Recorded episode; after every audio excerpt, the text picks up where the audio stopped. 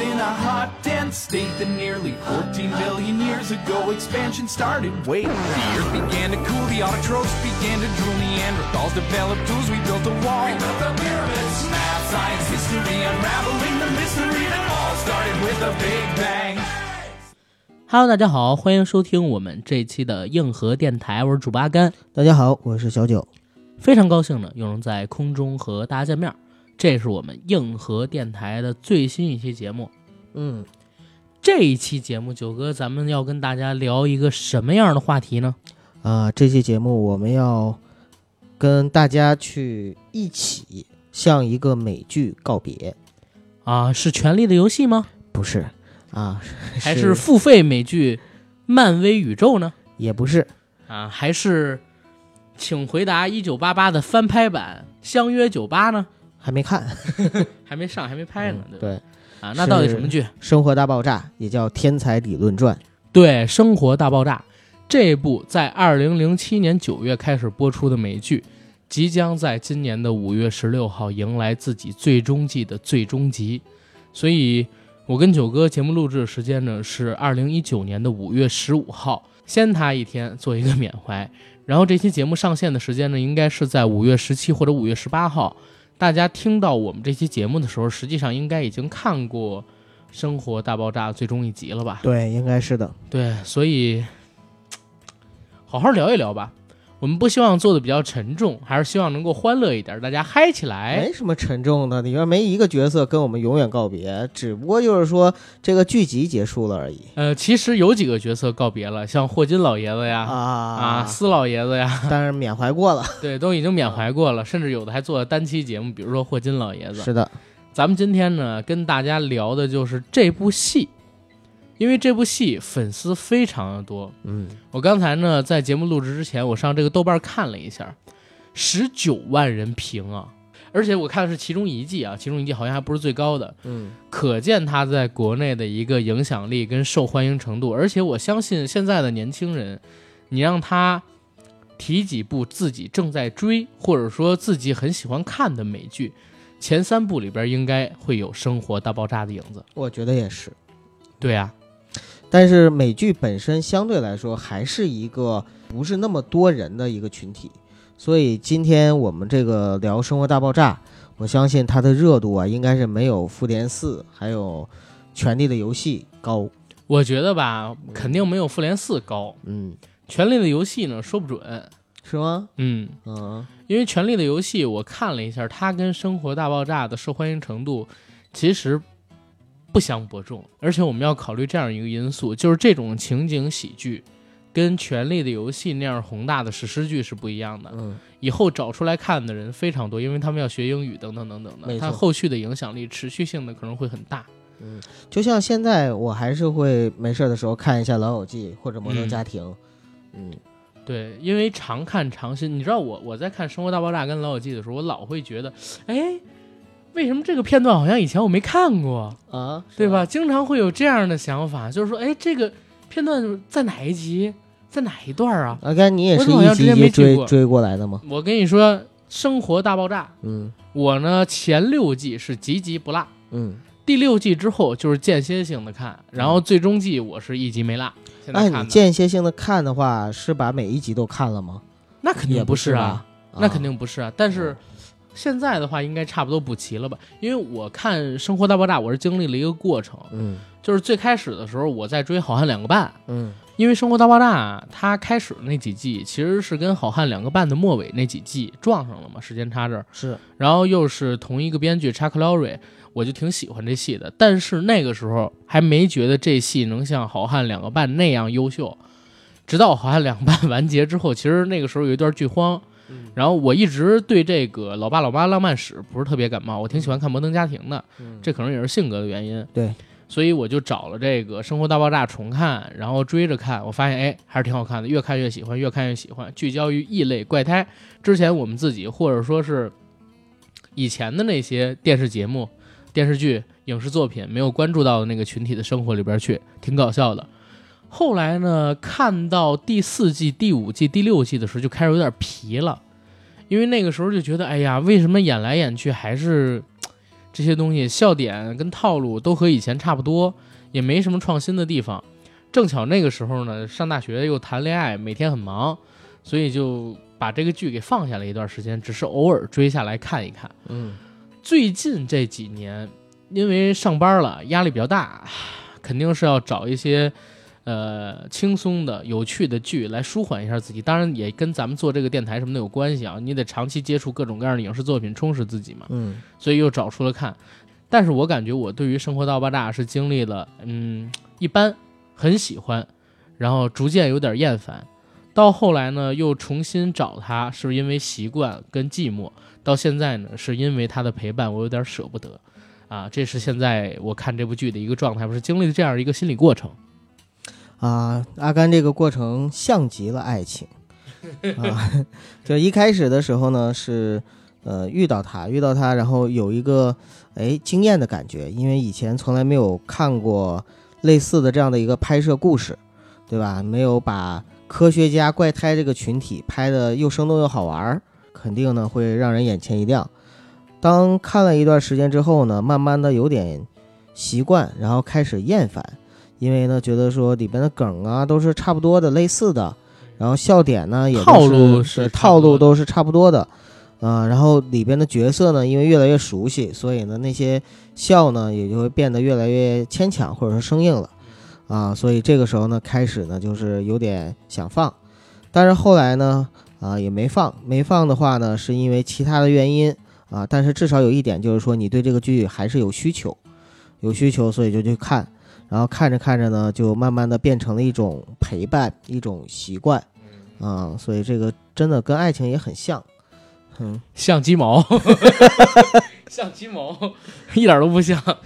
啊，呃，爱情是多种多样的，爱情都是爱美剧像也是，是吧像极了某一种 爱情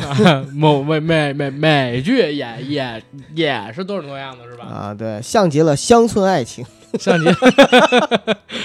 哎，还有点嗯像，有点像啊，，真有。点像，你看，乡村爱情也是讲一群就是，呃我们不那么正常的 呃，对，啊而且我们平时很少接触的，至少我跟阿对甘很少对接触这样，啊身边很少有这种人。也是异类和怪胎啊， 也呃， 其实异类跟怪胎在这部戏里边，它不是贬义词啊。对，不是，就是奇葩嘛，对，就奇所谓的葩奇，葩，对，啊因为我感觉在拍摄他们的时候，表现出来并不会让人感到厌烦，没有，而大家是都可是因爱为，喜欢才去看嘛，对，而是可爱。嗯，所以这个表现结果跟这个拍摄方式啊，跟这个剧本如何编写，哎呀，真的很有关系，所而以且美很剧重要。对这个编剧的功力简直了，你知道吗？对呀、所以这个时候我就尤其的佩服《乡村爱情》的编剧。 是，嗯，就是同样都是在一个很小的空间或者社会关系里边，嗯，然后呃呢，乡村爱情》还是要大一些的。撑死一个村儿嘛。不是不是，我我还非啊象牙山嘛，嘛《乡村爱情》，你看《嗯乡村爱情》啊，它是象牙山村，啊，对吧你说但政是治生态什么的、对，但是它他涉及的人物远比《生活大爆炸》要多，那倒嗯是对吧？它最起码涉及到三四十个人啊，啊，这是它的出场人物，而且是有剧情的。对，同时呢，在这里边争权夺利、离婚、结婚、嗯爱上、分手、对，搞小三儿、有外遇、生小孩儿，甚至还有搞破鞋的传说等等等等，还有创业，对吧？还有还有跟随政府三农什么乱七八糟的，啊就这些东西全部都有，你一个不少。哎，甚至还有灵异事件，其实说实 话，就是像中国拍这种戏啊，就是呃，美剧是永远赶不上的。你别说那个《生活大爆炸》，就《权力的游戏》又能如何？ 对，就对简简直看起来就觉得老外真的头脑太简单了。嗯，对对对，你看。我之前看一个戏是啥啊？不是戏，是一个综艺节目。嗯那个综艺节目呢，是一对儿中国夫妇的儿子，二十多岁，跑到韩国娶了一个四十多岁的女明星。啊，是吗？对，然后他们几个人开始是并不那么融洽，嗯就是父母不太接受，后来也接受，关系很好。有一集他们吃饭，是因为那个四十多岁的媳妇儿怀孕了，他们在饭桌上就聊这孩子以后是在韩国呀，还是在中国呀？嗯特别明显，你知道吗？就是对中国有了解的，就是当儿子那个不说话，嗯然后老公公就开始在那边儿开始了自己的表演，他呢整了整衣衫，然后拿起一杯酒，哎，白喝了，说我觉得吧，这个孩子如果说生下来，可以让他生活在韩国。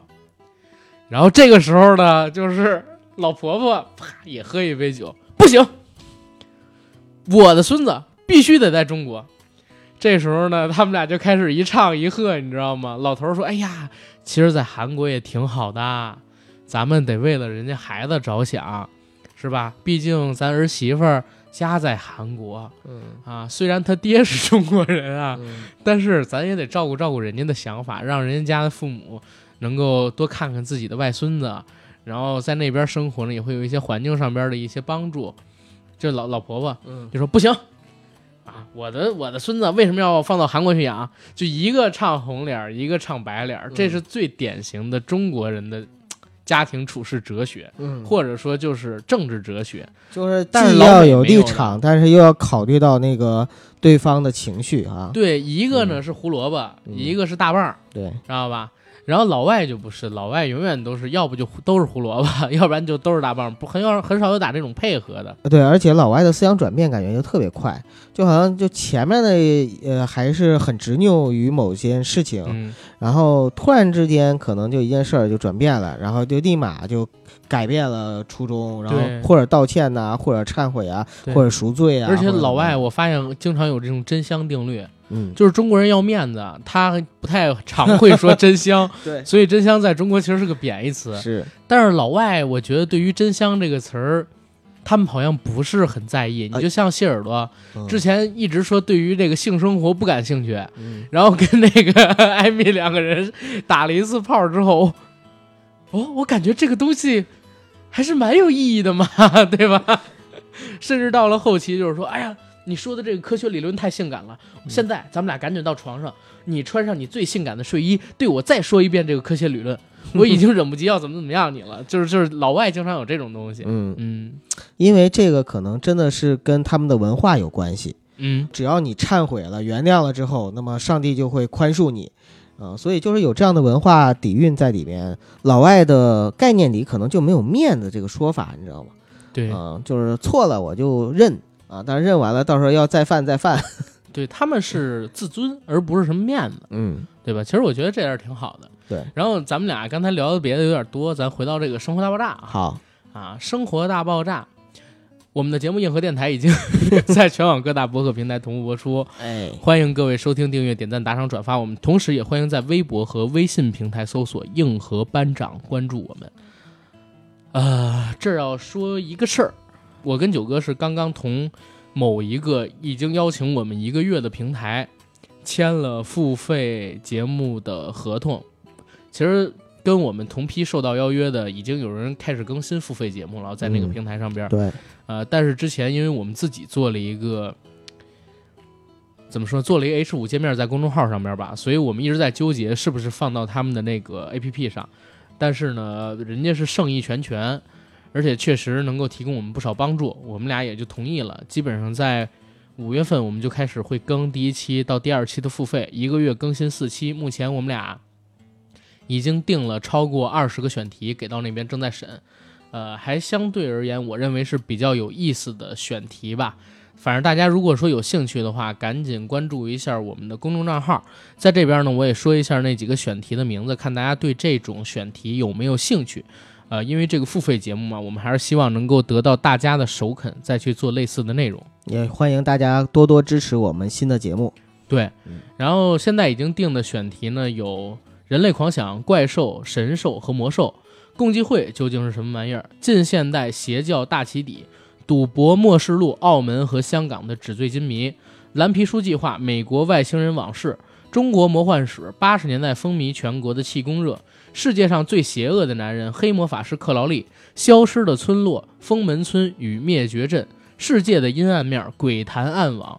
日本最恐怖的男人，死刑档案，三十二个日本士兵与一个女人流落荒岛的真实故事，纳粹狂想，希特勒的二十三大武器，红宝书计划，中国外星人往事，香港奇案研究，天生杀人狂，连环杀手托马斯奎克，青年特务普京，中国往事，天启大爆炸与营口坠龙事件。世界上最神秘的男人，纳粹之心希姆莱，中国魔幻史，香港四大探长，真实的恐怖，四大少年连环杀手，一九九九年的外星人入侵事件，还有比戴笠更神秘的男人李克农以及中国奇人钱学森。这里边大部分我们都会做成付费啊，少部分我们也会做成免费。具体形式大概是这样的。如果大家还有什么好的建议，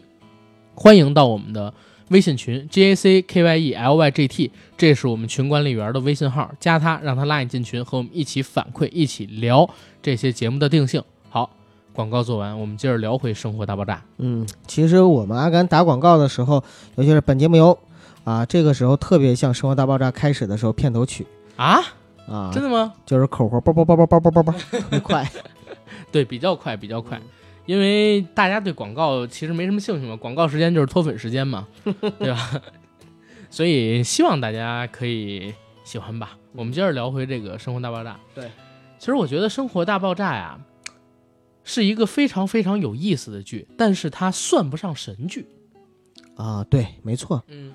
我自己看过的美剧里边有几部戏是我被奉为神剧的。哪几部？第一部呢，就是《绝命毒师》。嗯啊，那是我特别喜欢的一部剧。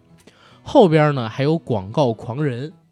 但是我也说一嘴啊，刚才我提到的这两部都不是情景喜剧。情景喜剧里边有两部被我奉为神剧的，先后顺序的话，时间先后顺序的话，应该是《成长的烦恼》和《老友记》，这俩是我奉为神剧的情景喜剧。再到后来的话，嗯，还有《好汉两个半》之类的，《生活大爆炸》肯定是我最喜欢的那一批美剧情景喜剧里边的之一，但是它不是我最喜欢的，呃，那几个也不能在我心里边被称为神剧。在我心里其实也是有一些神剧的。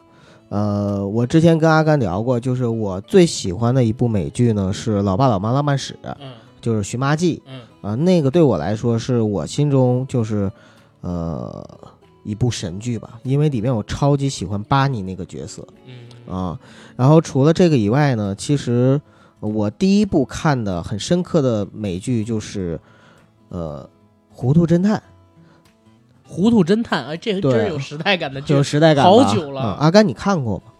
我看看过过几集，电影版吧？我不是我看过几集，啊，呃，就之是啊前在网上是有的《。糊涂侦探》这个剧，在我看来是相当于美剧中就是当时的无厘头风格的一个鼻祖啊。然后后来呢，还出过一个电影版的《糊涂侦探》啊，嗯，不过好像因为也不是特别的喜人嘛，成绩啊，所以后来口碑也不好嗯，然后就就就烂了。其他的可谓称为神剧的呢，都是一些制作的特别精良，并且是有不是有那情种啊景喜剧了。对，就不是情景喜剧了。你比如说像、呃我之前提过的《兄弟连》嗯，啊、那种就是对，呃，兄弟连对，啊斯皮尔伯格执导的，对对对说那种不是神剧，那什么还能是神剧呢？因为人就没把它当成是剧集来拍，对吧？ 对，人然后家当成的是一个真正的史诗来制作。对，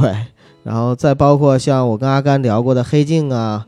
黑镜不是美剧，英剧，对我就是说英剧说的是美剧，啊咱们现在聊的啊，这只是美剧吗？只是美剧只啊，是要不然美的剧话，情景喜剧我要把我爱我家排的比他们都靠前呢。啊也是啊，但是我英美不分家，你知道吗？我一般就是把他们俩人就家放乐在一意起吗了。？人家乐嗯意吗？嗯 福尔摩斯啊什么的，好吧，啊，那其实就是从美剧的角度来看的话，就是我看的可能偏向于是这方面的。但是不管我跟阿甘怎么聊，我觉得就是《生活大爆炸》这个戏都还是在我们的整个的观剧过程中还是比较特别的一部。然后我发现一个非常有意思的点啊，就是嗯美剧中的那个，尤其是主角之间的人物关系都很乱，对，基本上是就是你喜你今天喜欢我，然后俩人分手了，明天我又喜欢他，啊，然后那个你睡我，我睡你这样子的。嗯像我之前看的《寻麻记》里 边就是，啊，然后还有《好汉两个半》就更不用说了对对对对对，啊。但是《生活大爆炸》里边好像是这几个主角他们的感情关系非常的单纯，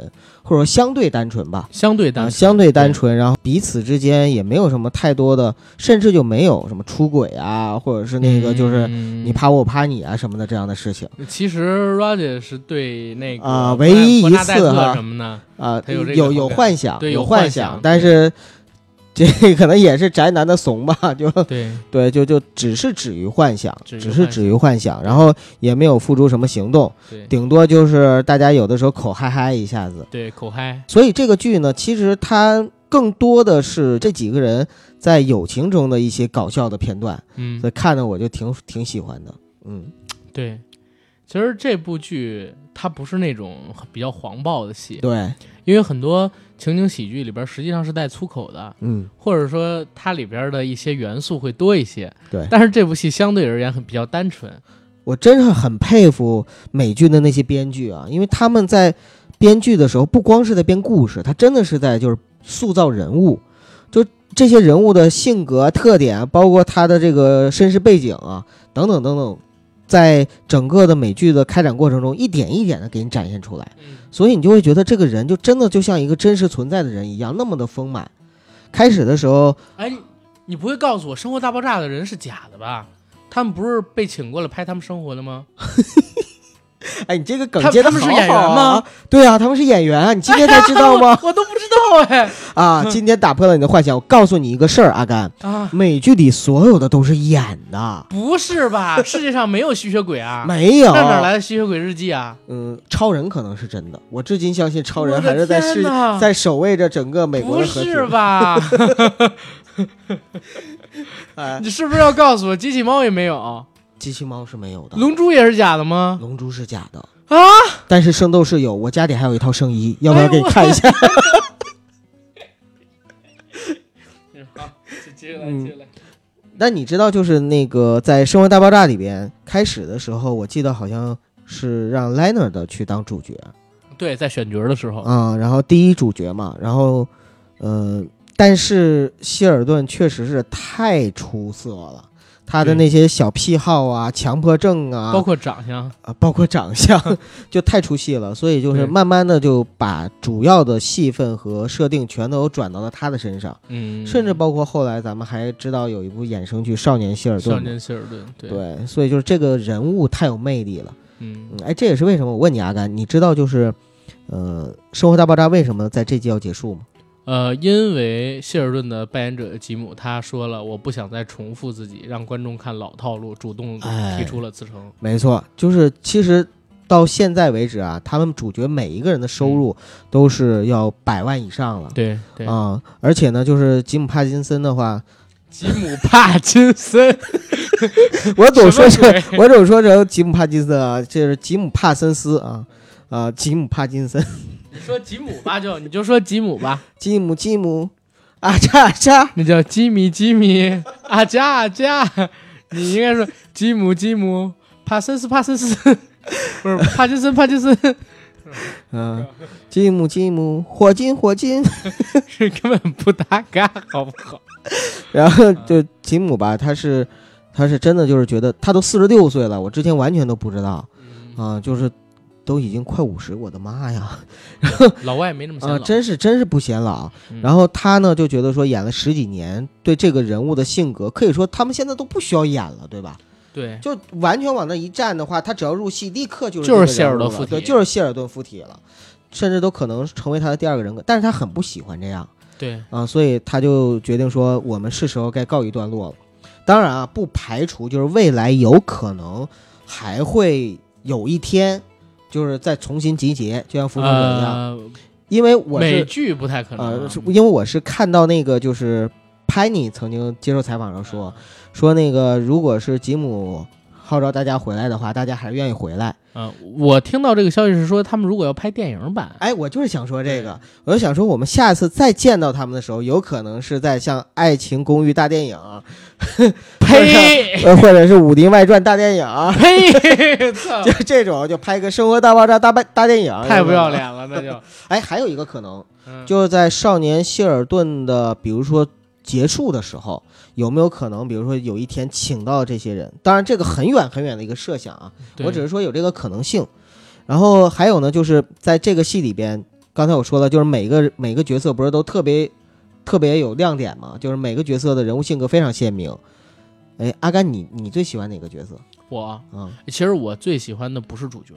谁？你就我说谁啊最吧我最喜欢的是那个霍华德他老妈没出镜，没出镜一，直在吼的那个。对，但是他那个声音就太棒了，你知道 吗？哎呀，后后来他妈妈去世之后，我觉得这部剧顿失色彩，没你知道吗？没想到你是这样的一个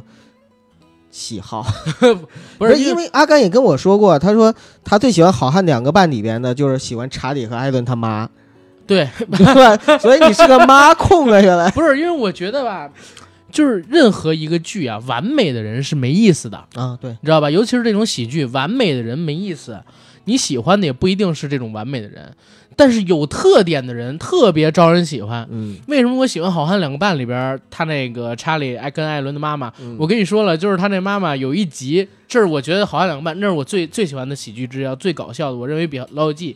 跟《成长烦恼》还搞笑，嗯就是纯以喜剧效果来说。嗯那集给我笑疯了的是查理到了他妈他们家门口之前，他一直跟他母亲关系不太好，害怕他母亲，不敢跟他母亲说话。他母亲呢，他们家门口呢是放了一个摄像头，一个扩音器，他在屋子里边说话，让查理去听，嗯一直都不见面，直到那天查理必须要见他妈，必须要见他妈，结果他妈打开门出来。穿了一个高筒丝袜，一个学生短裙，一个短领衫，他在跟一个七八十岁的老头玩那个制服 SM。嗯查理看到这个疯了， 然后我是笑疯了。查理跑了之后，从那个别墅里边传出来一个老男人的声音：“哦，亲爱的，还不快回来上课？”然后他妈已经五六十岁，甚至都六十多的一个老太太啊，穿着那身衣服，把两只手在自己的小腹前交叉了一下，摆了一小十字儿。好的，老师，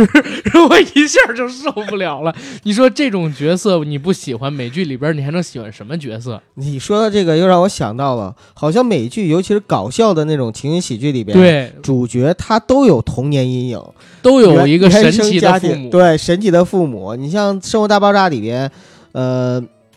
，Liner 对的母亲对啊，绝对是影响 Liner 一生的。莱娜的母亲应该是当时迫于生活压力，呃，把谢耳朵给扔了，后来因为想念谢耳朵，捡了莱纳德回来，你知道吗？ 确实。然后还有就是谢尔顿的母亲，其实也是一个挺奇挺奇特的人。其实可能咱们在《生活大爆炸》里看的很少，但是如果看嗯，少年谢尔顿的时候，会发现她是一个什么样的嗯、呃风格的母亲。对，哎，这我还想问一嘴呢，天才会遗传吗？会呀、就是智商会遗传。嗯，那你说谢尔顿是怎么变成天才？他爸他妈都那么不，那是突变啊，变异突啊，变， 对啊，嗯它绝对是变异，就是有遗传有变异，而且你没发现吗？就是谢尔顿他是双胞胎，他有一个双胞胎的妹妹，对对对对啊，对，双胞胎的妹妹呢是在《少年谢尔顿》里边展现出来的性格是什么样子？嗯是极其极其情商高的一个小孩儿，但是智商就很普通了那样子。然后他不是个天才，但是他是一个小人精，明白，你明白吗？嗯就是可能双胞胎两个人，一个智商遗传了他，就是一一男一女，对一个一个商智特别商高，一一个情情商商很特别高。高。对嗯，明白了嗯，啊。然后谢尔顿这里边接着说莱纳他的 妈，只见其声不见其人，所以我一直对他妈有一个幻想。然后更神奇的，我说的那幻想不是性幻想 啊，因为那你不个，用否认，否认就是承认，因为他们啊一直在说他妈解释就是掩饰为什么只出声儿，因为他妈想出门都要花半个小时的时间，嗯对吧？因为挪动自己的身体太费劲了，甚至翻身都要霍华德去帮忙。对，然后，但是我也在想，他妈每天还给霍华德做饭嗯，怎么做呀？在床上做 吗？是吧？这个就是很奇葩一个悖论，你知道而吗且？霍华德绝对是一个超级妈宝男嘛，嗯，对吧？包括他最后找了找了那个，就是他媳妇儿那个小矮个儿叫什么来着？伯纳戴特，啊，本纳戴特，他本身也是一个相当于是继承了继承了强势的他媳妇儿，呃他婆婆的遗志，然后去对照顾霍华德、管教霍华德这样的一个角 色。包括他们的孩子，我感 觉 太逗了，那个真的是。嗯然后，但是我最希望成为里边的谁啊？谁啊？罗姐。为什么呀？你不想跟女生说话呀？不是，如不是， 我是想成为 Roger 那样的背景，啊不想成为他那样的就是性格什么乱七八糟的东西。他那个背景太好了， 还记得 Roger 透露不是？还记得 Roger 第一次让大家知道他们家有钱，是因为呃。谢尔顿跟嗯佩妮他们说，说几年前我满足了我人生中的一个小愿望，去当了一次听证人。嗯然后在那个时候开始，我就每个月或者说每隔几个月要帮忙公证或者说建一下 Roger 的银行卡账单嗯啊。然后我发现 Roger 特别有钱，然后嗯，佩妮就说特别有钱什么意思？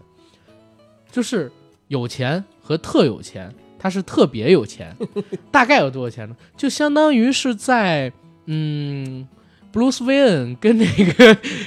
跟那个呃霍华德斯塔克中间儿， 然后我什么？那也没有那么夸张吧所以？啊爸他爸的原话是这他个，爸爸只是一个印度牙的医牙医嘛，但是他们家是贵族，但是印度是这样，他爸他妈是婆罗门，嗯，呃，特别有钱，而且有土地，然后他们家有佣人特别多，然后等等，但但是呢，你听我说，后边才是好玩的地儿。后边 Pin 就说：“我为什么没有跟就是 Roger 谈一下恋爱呢？因为嗯谢尔顿说那个 Roger 帮当时那个聋哑的女朋友结清了所有的信用卡账单儿，嗯，然后 Leonard 突然站起来，哦，我现在要给啊、呃、Roger 的妹妹打电话了，我特别爱的那个 Roger 的妹妹， 然后就嗯对特别他逗他嗯是跟 Roger 妹妹有过一段，嗯嗯，嗯所以确实这里边真正深藏不露的富二代就是 Roger，只有他一个富二代，对，只有他一个，而且你没发现吗？就是他从来没有去炫过富，他特抠，因为就在他们俩人说完了之后，霍华德说。他那么有钱，为什么上个礼拜三我们俩去吃墨西哥玉米饼的时候，他还让我请他吃， 你知道吗？是这样一个情况。嗯对，呃，不过里边反正最逗的，我觉得是他。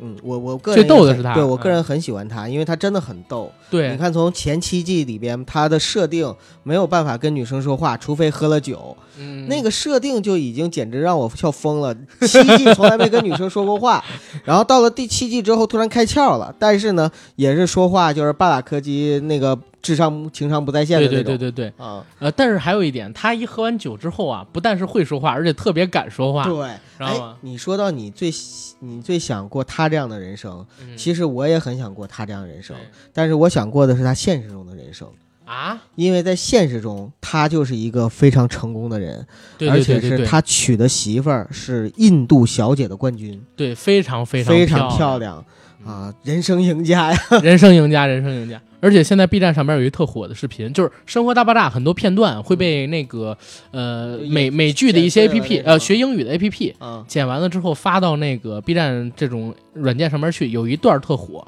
就是 Roger 教你怎么要到双倍的零用钱。 就是开始的时候，他跟他父亲通了一个电话，他父亲说：“哎，如果你不找一个印度的儿媳妇儿，我就要给你停止给钱了。”嗯，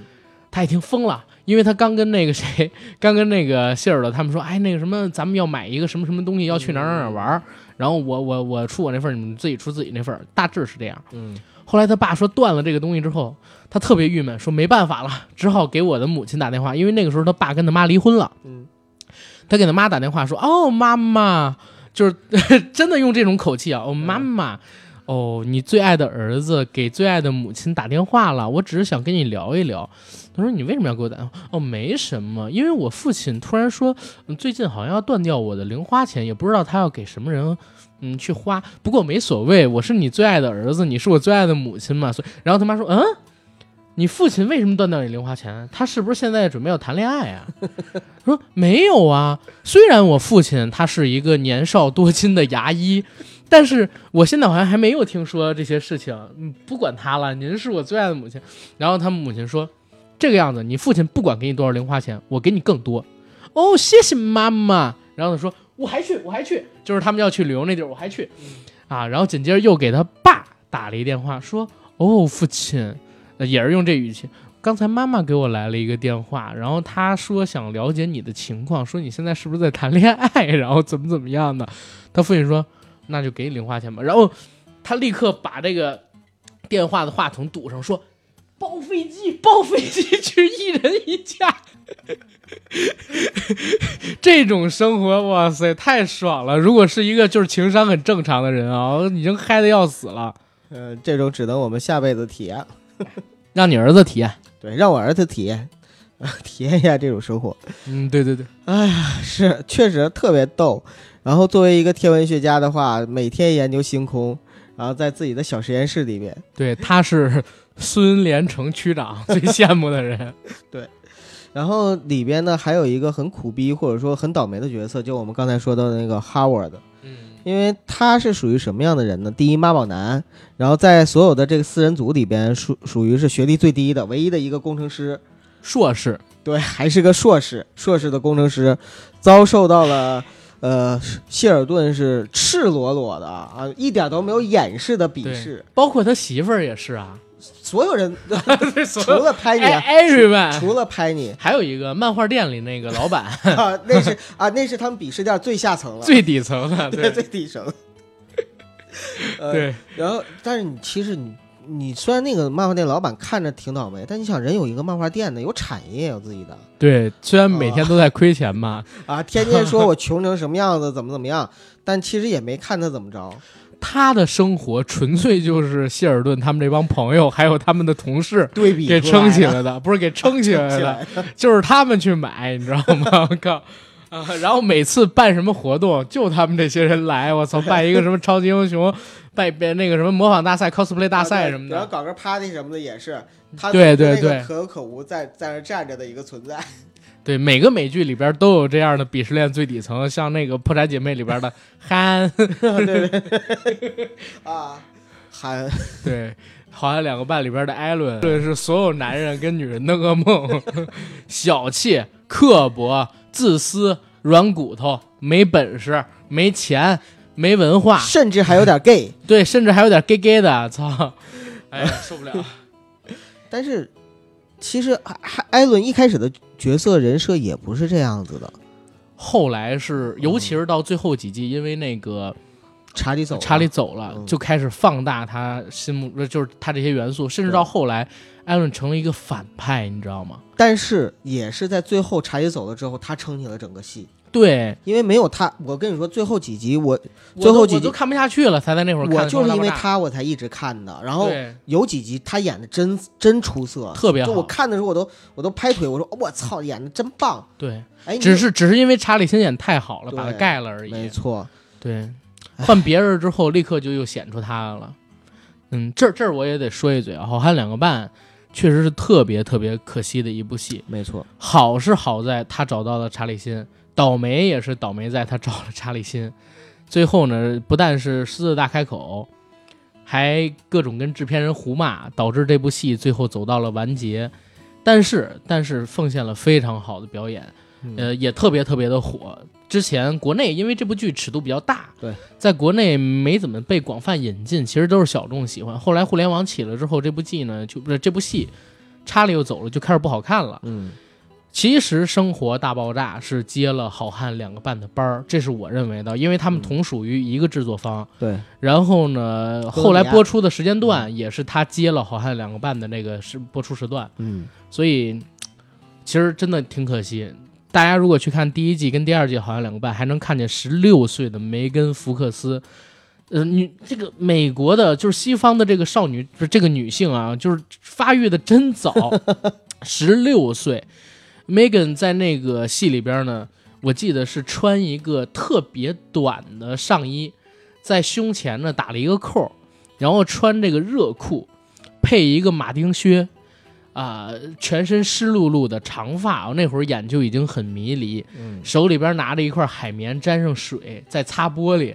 然后怎么查理跟艾伦怎他么们那两个个时候他就叉车啊呃，他擦玻璃，啊擦玻璃擦啊玻璃啊，擦车是后来了。 就是那个时候，艾伦跟那个查理两个人就各种看，但是那部戏也确实黄。嗯艾伦的第二个前妻、第二个妻子，实际上跟那个查理滚过床单儿，嗯然后后来跟艾伦滚了床单儿之后，立刻就结婚了。嗯，后来两个人也是因为那女生太能花钱，把艾伦中的奖全花完了的情况下，呃，他们俩离婚了。就在离婚的那一天，他去请了艾伦前妻的律师，结果还是他前妻的律师推荐给他的。你看有多狠，他前妻有多恨他。推荐给了他之后，他迅速的跟了那个律师滚床单儿，嗯希望律师把自己给这个官司给打赢。就那个戏，哎呀，我天哪，就各种毁三呃啊那个对观没。错，因为那个戏是纯粹的成人性喜剧了，对对对，嗯半个性喜剧吧。半个性喜剧。嗯，对，呃，像这样的就是美国派什么的也有很多。人家说好汉两个半， 嗯，真正的好汉是查理跟他们的侄 子，然后艾伦是那半个。哎呦，对对对，然后说回《生活大爆炸》，说回《生活大爆炸》，哎，对于这三个女主角，就是呃，你更喜欢谁呢？说实话，因为我是颜控，嗯这三个还我是喜欢排名啊我都不喜欢， 啊啊啊！都长得比较一般。哎，这也是这部剧的一个特色，嗯就是在美剧里边颜值这么低的女主角的好像很少。有，尤其近几年，我是感觉近几年政治正不确不光不是不光是政治正确，我是嗯感觉近几年不光是美剧啊嗯，甚至连这个好莱坞的电影里边长得美艳的女主角都越来越少了。嗯开始流行就是方脸、大脸盘子，比较坚毅的这种。你像这个拉尔森嗯队长、惊奇队长，然后像这坎妹嗯啊，包括大表姐，现在最火的这几个嗯都是呃最火的几个九零后的啊，都是这样的。像那个斯嘉丽，他们都是其实都是八零后的，八零后其实有不少好看的，比如说什么杰西卡·阿尔巴，是的，对吧？特别漂亮的，现在好像在好莱坞反而不吃香。近几年的美剧，你像那个《童话镇》里边被吹的到天上那个美艳，就是在剧社里边啊，呃，设定里边被吹到天上的美女公主那样。然后《吸血鬼日记》呃，《吸血鬼日记》还好，那个《真爱如血》里边的女主角，包括就是我们的龙妈，其实也不是很美艳的那种。在以前的好莱坞，就是这种级别的女演员很多很多很多。嗯像哈利贝瑞，包括那个那个谁，那个那个南非美钻，就是那叫什么呢，《疯狂麦克斯四》里边那那姐们儿，我操，我怎么突然忘了她的名儿了？就是都是非常非常美的，不知道最近这些年好莱坞是怎么了，可能真审美是趋向变了吗？审美大众嗯趋向变了，，也有可能是咱们这些直男的审美不受重视了。嗯可现能在我们落伍了。，对对对，嗯咱们落伍了。对，但是我就挺喜欢梅根·福克斯，但是我也觉得她演技很烂啊。嗯但是那个这部戏里边三个主角演技还都不错。啊这三个主角，反正让我印象最深刻的还是那个，就小矮个叫什么，我又忘了他的名字伯。纳戴特，伯纳奈特，呃，因为就是看过他之前的，呃，铜牌巨星嘛，对对对，啊、然后就是印象很深刻。我就说哇，这姑娘， 印象很深刻。噔噔噔噔噔噔噔，这姑娘，哎，不错，姑娘不错。其实啊，这种娇小的姑娘嗯也有好的地方，对可以掂着。好吧。 但是其实我很喜欢拍你嗯啊，，因为拍你的话，性从格挺好。对性格很好，然后在这里边相当于是唯一的一个普通人吧，就是真正的就是用她来做对比啊，她作为一个普通的美国中产女孩儿啊这样的一个女孩儿的形象，然后呢跟她一做对比，包括她的前男友啊什么乱七八糟的东西一做对比，然后才凸显出了就是像 Leonard 啊、Sheridan 啊、Howard 啊、对 r a 对 j 对 a 他们的一些奇葩和特别。要都是奇葩，其实没什么意思。对，没错，必须得有普通人给他做对比，而且普通人在某些时候要嘲讽他们，而且绝大多数时候要嘲讽他们才有意思。对，所以其实你看，如果我们把 Sheridan 当成是一个红花，然后绿叶的话呢，就是 Leonard 算是一种绿叶，对他这种绿叶呢是是就是跟 Sheridan 呢是属于能够有共同话题和知音，嗯，呃，相同的境界，那但是在性格上有差异的那种绿叶。对然后同时呢，Penny 也算是一个绿叶，对因为他的这种绿叶呢是就是普通人普通的。平凡人跟那个科学家之间的那样的一个，或者说跟他们这种 跟宅天男才事业对对对。宅男世界就是完全格格不入的那种那对种对绿叶对的对比。对嗯，但是我我觉得有意思的还还有在哪儿啊？就是我会希望看到有谢尔顿这样的人，嗯，但是我不希望他做我的朋友， 你知道吗？他做我的朋友，我太痛苦了。那你为什么希望看到这样有这样的人？我希望看到别人痛苦， 因为我会很开心啊。大家想想啊，就是你身边真有一个希尔顿跟你住一起，嗯你要难受死他。你们每天吃饭，他有一固定的位子不让你坐，嗯，每天晚上超过几点之后你不能出声，室友得对签个协议，干什么都对得签对协对议，而且还不能随便带人回来玩儿，不能自己不夜不归宿什么乱七八糟的连尿。尿都有时间表。，对，尿尿都有时间表。我我也在想，就是烂的是怎么怎么哎，跟他就这就说明就是美剧它设定 很严谨，像极了爱情。 不是是因为你看他有这样的一个老妈，作为心理学家的老妈，从小对 Lena 的一种半实验性质的教育和管教，导致了他一种特别软弱和成就型的人格。对对对，就是呃，我记得就是最新的几集里边有一集就讲到了 l e n a 说他就是一个成全型人格，就干什么事儿的话都是满足别人的喜好，然后来成就自己，就总是想去取悦别人，取悦别人，然后他就会很快乐，因为对这就是从小就是被他妈妈教育出来的这样的性格。对对对，所以你看，正是这样的人才能跟 Sheridan 两个人在一起，天天在一起个是极度自我类型的，一个是极度的去成就和取悦别人类型的。哎，其实不是极度自我，我是这不是因为贬义谢尔顿嗯觉得所有人都是他这样的， 他这样是正常的，你知道吗？嗯但是谢尔顿有一段很感动我，就是在第十一季的时候，他跟那个艾米结婚了。嗯，然后他在这个艾米的婚礼上面说：“我会穷尽我一生去爱你。呃谢尔啊等等顿，等谢尔顿他我说的自我不是贬义，嗯嗯而且呢，这种自我是一种天才自我，他不自私，他并并不是说说我要去占有什么或者怎么样，而是就是他就是在因为天才的逻辑思维方式嘛，就跟那个普通人不一样，所以他在想问题和看世界的时候，他就有一种就是以自我为中心去全世界所有的，他想当然的就认为全世界所有的东西都是”他想的那样子，对他想的对那样子的对对嗯他觉得他那样是正常的，觉得你们怎么都这么不正常， 对吧？包括 包括他跟斯坦李斯坦李见面的时候说，你们这些粉丝老他妈以为你们随便拿一个本子过来，我就给你们签名，就想跟我合照介入我的生活，你怎么不进来跟我一起看球赛啊？ 然后那个谢尔顿突然说啊。虽然我不爱看球赛，但你这样邀请我了，我只能进去了，啪就走进去了。正常人都听得出来是反话，你知道吗？对哎呦天哪！啊，我好羡慕他有这样的能力。对，其实有这样能力的话，我感觉人会快乐很多。对，就是对世界可能是一个麻烦，但是对自己来说，就太幸生活福太了顺利了，就对，这无往不利，你知道吗？所以，哎，但是谢尔顿这样的人其实也是极少数，身边有这么一群包容他的人。 嗯挺幸运，对吧？对因为如果你我们现在假设一下，如果把谢尔顿这样的性格、这样一个天才扔到中国会怎样？首先呢，他在呃小学的时候会对受班主任的排挤，遭到霸凌，对，就像我说的那个，呃，那叫什么着？就是变兔子的那个郑渊洁的漫画，嗯上次咱们提的那个明白？啊、在那里边他就是跟学校的老师不对付，老会指出老师问题的那个天人。天请家长，对， 嗯，然后等上了初中呢，会受到一些校园霸凌，嗯比如说骂书呆子呀，然后拿他拿他欺负裤裆啃裤裆啃大树，你们玩过吗？对，我没玩 过，我们我们上哎，这个也是黑历史。我们上那个初中的时候。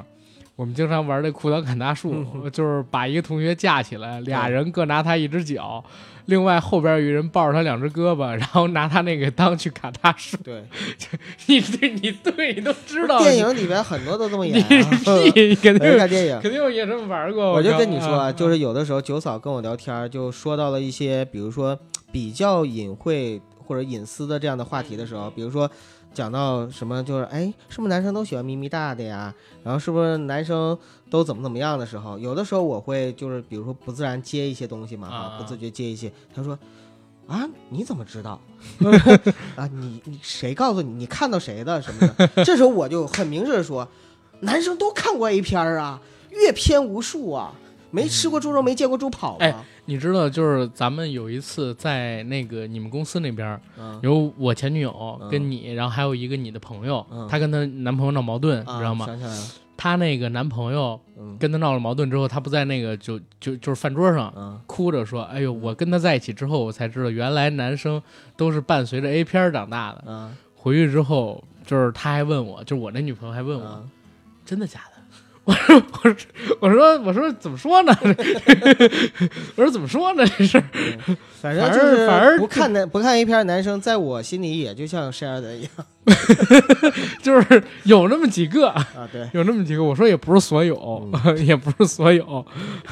然后他就特别努力想找我手机里边儿这个，啊，我都藏的可好了，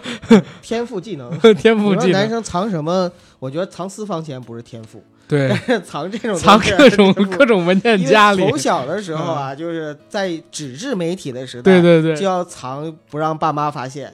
然后到后来的时候呢，就是藏在那个电脑里边，然后藏在手机里边，不让别人发现。对对对，手机里、 电脑里边建一文件夹，嗯在 C 盘，然后系统系统文件夹里边，突然有一什么 MP 六啊什所么以其来实着？从这一点上来说，我是很鄙视陈冠希这种人的。你说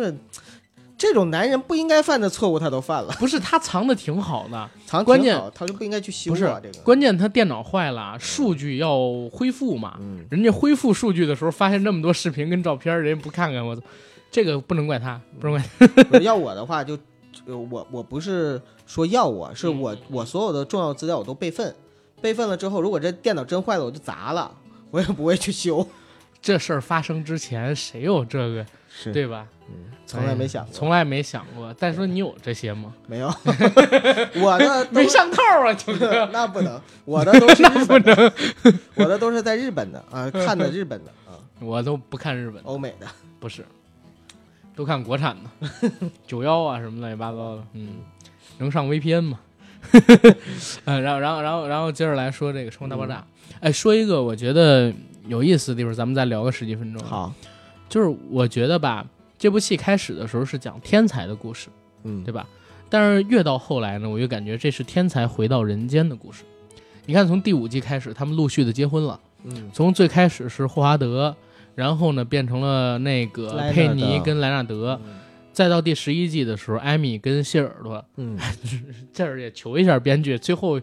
最后这么一集也没给说这解决， 哎呦我操，这是不是一种种族歧视啊？ 这个，就嗯，反正最后你说大家都圆满了，就剩下对一个人多可怜啊。对，嗯当然他也可能回到印度去继承他的亿万家财了。 但是，但是说回刚才那个话题啊，就是你有没有发现，嗯，天才他们开始的时候都是另类，嗯，但是逐渐的他们都过上了柴米油盐，然后过上了，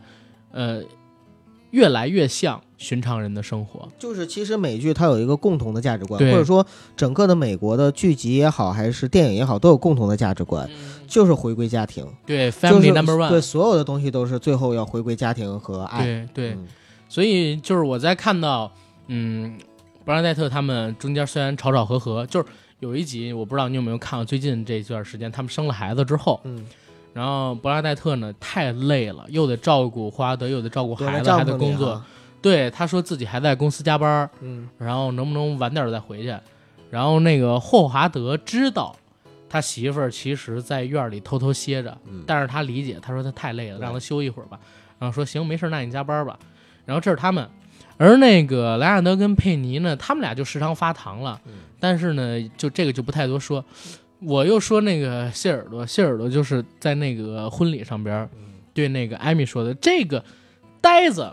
跟异类说出来的情话，远比我这样口条顺的人说出的情话更动人、更真挚，没知道错吗？？嗯，所以我就在想，就是爱是让这些天才、这些异类，然后过上常人的生活的一个根本原因。对没有了爱的维系，他们还是自我。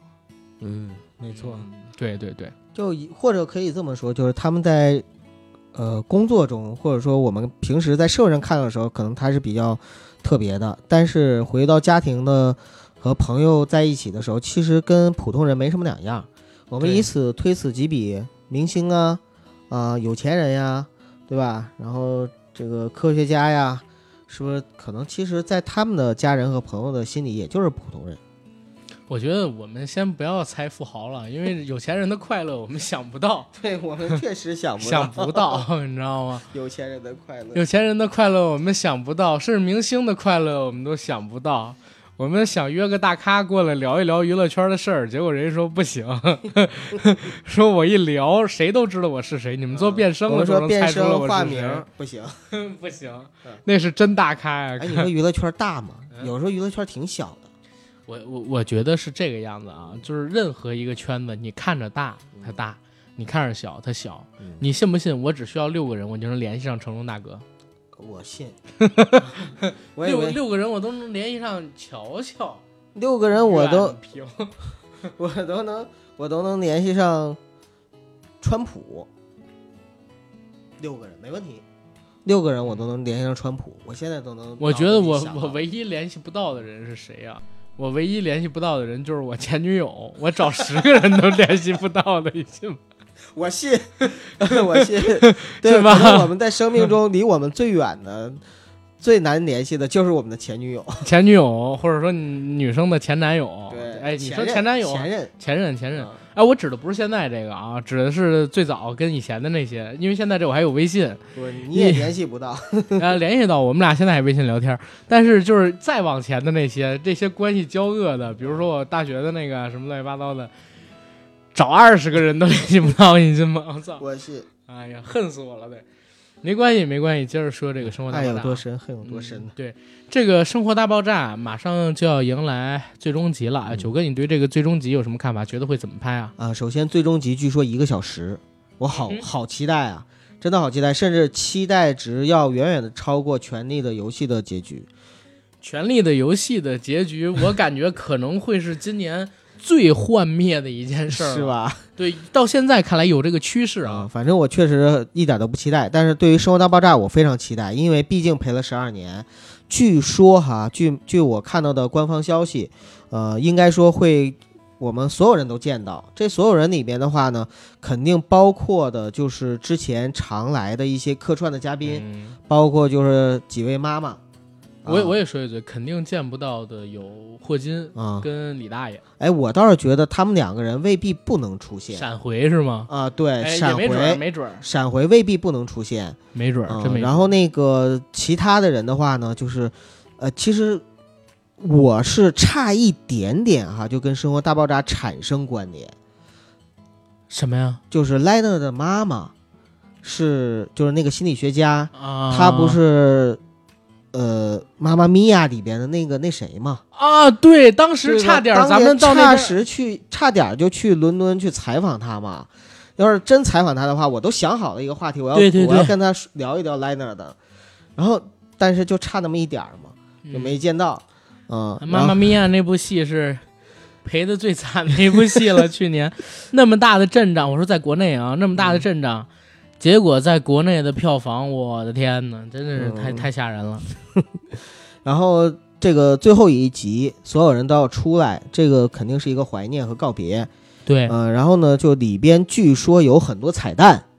啊、有很多彩蛋对，好像最后的时候还会出来一个，呃，之前没挺过，但是好像受欢迎程度很高的这样的我一我个听巨了一星。嘴，我好像听说要来这个《星战》里边的人物，哦，是吗？嗯，那星战里还有比卢克更多？哎，不会是那谁吧？哈里森福特吗？啊我也在想这个。你看《夺宝奇兵》是我哈操，里要森是福，哈里森福特就帅了哈。对，嗯， 《夺宝奇兵》也是他们最喜欢的片子。对然后《星战》更不用提了。对，啊嗯，有可能。哎，真是会有可能会不会也有可能是莱娅钢铁公主侠啊不，莱娅公主已经去 世了啊，莱娅公主去世，会不会可能是小罗伯特·唐尼？ 不是吧？不是，这这个有可能啊，这是悬念，明天就知晓了啊。但是你说这种东西，如果是的话，他们不会做一个造势和宣传吗？我觉得这个惊喜不是因为这个事情啊，跟电影不一样，啊、这个是大结局，就是要保密的，就跟电影最后的剧透是一样的，你知道吗？我我，但我觉得这可能性太小了，反而是汉哎森，反反正肯定是得汉森有一福特个。对，肯定是有一个，所以这个我不很是期待。你想啊，卢克天行者都来过了，嗯还主持了婚礼，嗯，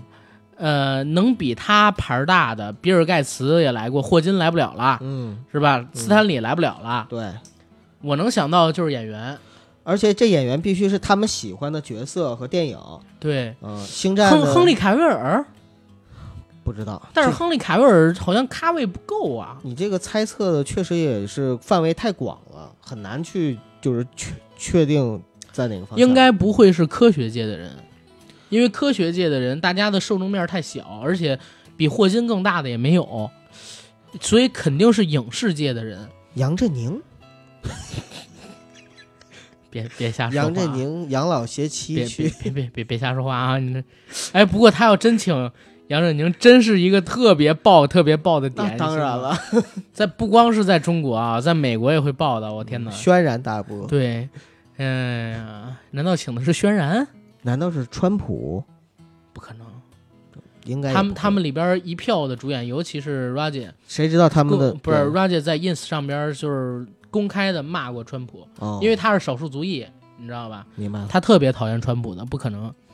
呃，还有还有，当然那谁那个霍华德也挺讨厌川普，他是犹太裔，也对说过一些其话实，少数族裔都不对喜对欢，川都不喜欢。欢川普对，少数族裔都不喜欢的嗯啊。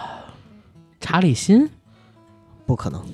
肯定没戏，跟跟编剧闹掰了啊。我们我们嗯猜的其实都是我们希望见到的能够出现的人物，大概关键真想不到还有谁了，我靠！我我觉得就是如果来几个人啊，嗯我是能够报的，一个是哈里森福特，嗯，呃，再有一个呢小钢铁侠，不是嗯， 再有一个小钢钢铁铁侠侠小罗伯特唐尼， 操小钢铁侠唐尼罗伯特来了，嗯 哎呀，是。罗伯特小钢铁侠唐尼，他们前两天刚嗯看了漫威的《复不联是四这》我知道，啊，嗯，然后还有谁呀、哎算了，无所谓了，对无所谓了，无所请谓谁都行，反正很期待最后的时候给我来一个小惊喜的彩蛋吧。对嗯对，阿甘你，你期待什么吗？对最后一集，嗯，没什么期待，好聚好散，就是一个盛大的 party，就是希望最后这个 party 呢不要笑点尬，就是只要保持常规水准，就已经是一个很完美、很完美的结束啊，了。还有就最后的时候让如拉姐真的就是别单着，给她一个我觉得最 Happy ending 后吧最后一集，哎，要是一小时的话也有可能，比如说他爸他妈突然来到了美国，带来一个就是高种姓的。他们嗯认可的一个儿媳妇儿过得让他相亲，然后俩人一见如故，这也挺好。或者，但是，但是我感觉这个不符合美国价值观啊，嗯因为如果要是 Roger 找了一个高种姓的，其实这个跟现在政治正确是不太不太那啥的。如他最好是爱上一个平民的美国姑娘，对，她就不能就不能爱上一个普通的美国姑娘吗？白人女孩儿，我希望他能这样，嗯，对吧？但是、哎但是其实像他这样的绅士啊，最大的可能性就是找一个，因为你知道吗？如果我是婆罗门，你呢都不是印度人，我生下来孩子要降级的，呃，除非她再也不回印度了，定啊，居对，在、除非他定再居也不在回美印度国，对对，，但是他们家又有那么多块地，啊又有那变么卖也又有可以那么啊有钱，我操，疯了！你只要种姓制度不改，这些嗯地永远是你家，甚至改了都是你家，因为已经传这么多代了，